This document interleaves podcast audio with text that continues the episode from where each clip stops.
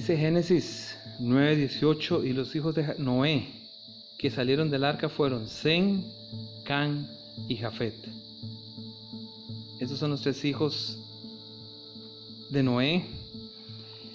Y en ese momento vamos a enfocar nuestro estudio en Jafet.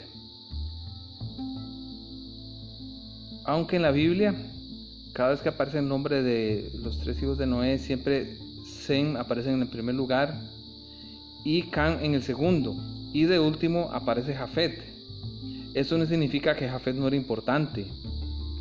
Si vemos con cuidado las, las, escrituras, vamos a encontrar que Jafet, de hecho, era el mayor de la familia, el primogénito, de acuerdo a Génesis 10:21. Y Ham era el más joven, 9:24.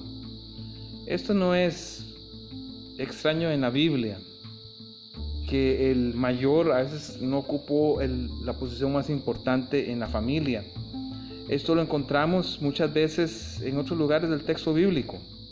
La primogenitura era importante en aquellos días y el liderazgo y el honor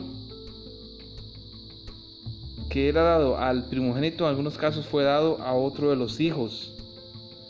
De Jacob no era el mayor de la familia. Judá Moisés o David no eran los hijos mayores, no eran los primogénitos, pero ellos ocuparon una posición de liderazgo dentro de su familia y también dentro del pueblo de Dios. Lo que nos recuerda que no necesariamente ser primogénito eh, lo ponía usted en un lugar especial.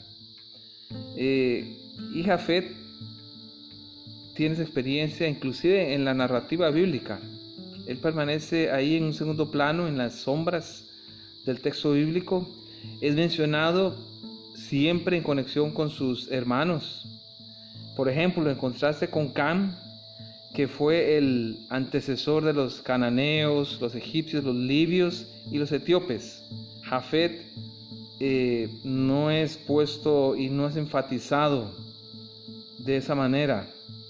Bueno, una de estas razones es que la descendencia de Jafet no estuvo directa, directamente conectada con el pueblo de Dios, con Abraham y más tarde con los hebreos los israelitas.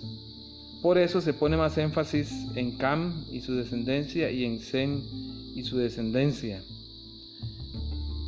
De todas maneras, Jafet fue un hijo fiel, según vemos al final del capítulo 9 de Génesis.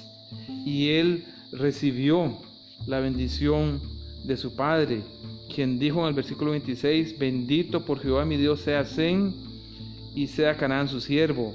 Engrandezca Dios a Jafet y habite en las tiendas de Zen y sea Canaán su siervo. Jafet recibió la bendición junto con Zen y fue un hombre leal que hizo su trabajo y que compartió ese privilegio de recibir con Zen las bendiciones del cielo de manera eh, remarcada.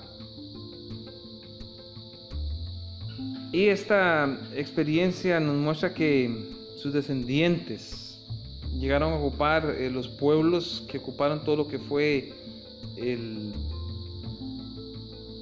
sur de Europa, Grecia y más tarde Turquía, Así es que fue una bendición para él.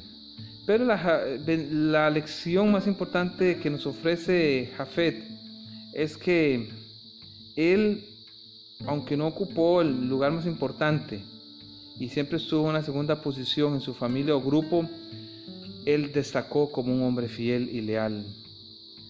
Eh, muchos de nosotros ocupamos a veces no el ser el líder en el departamento, el ser el ministro en, ahí donde nosotros trabajamos o ser el, jefe, el director del colegio, pero podemos estar detrás de las escenas.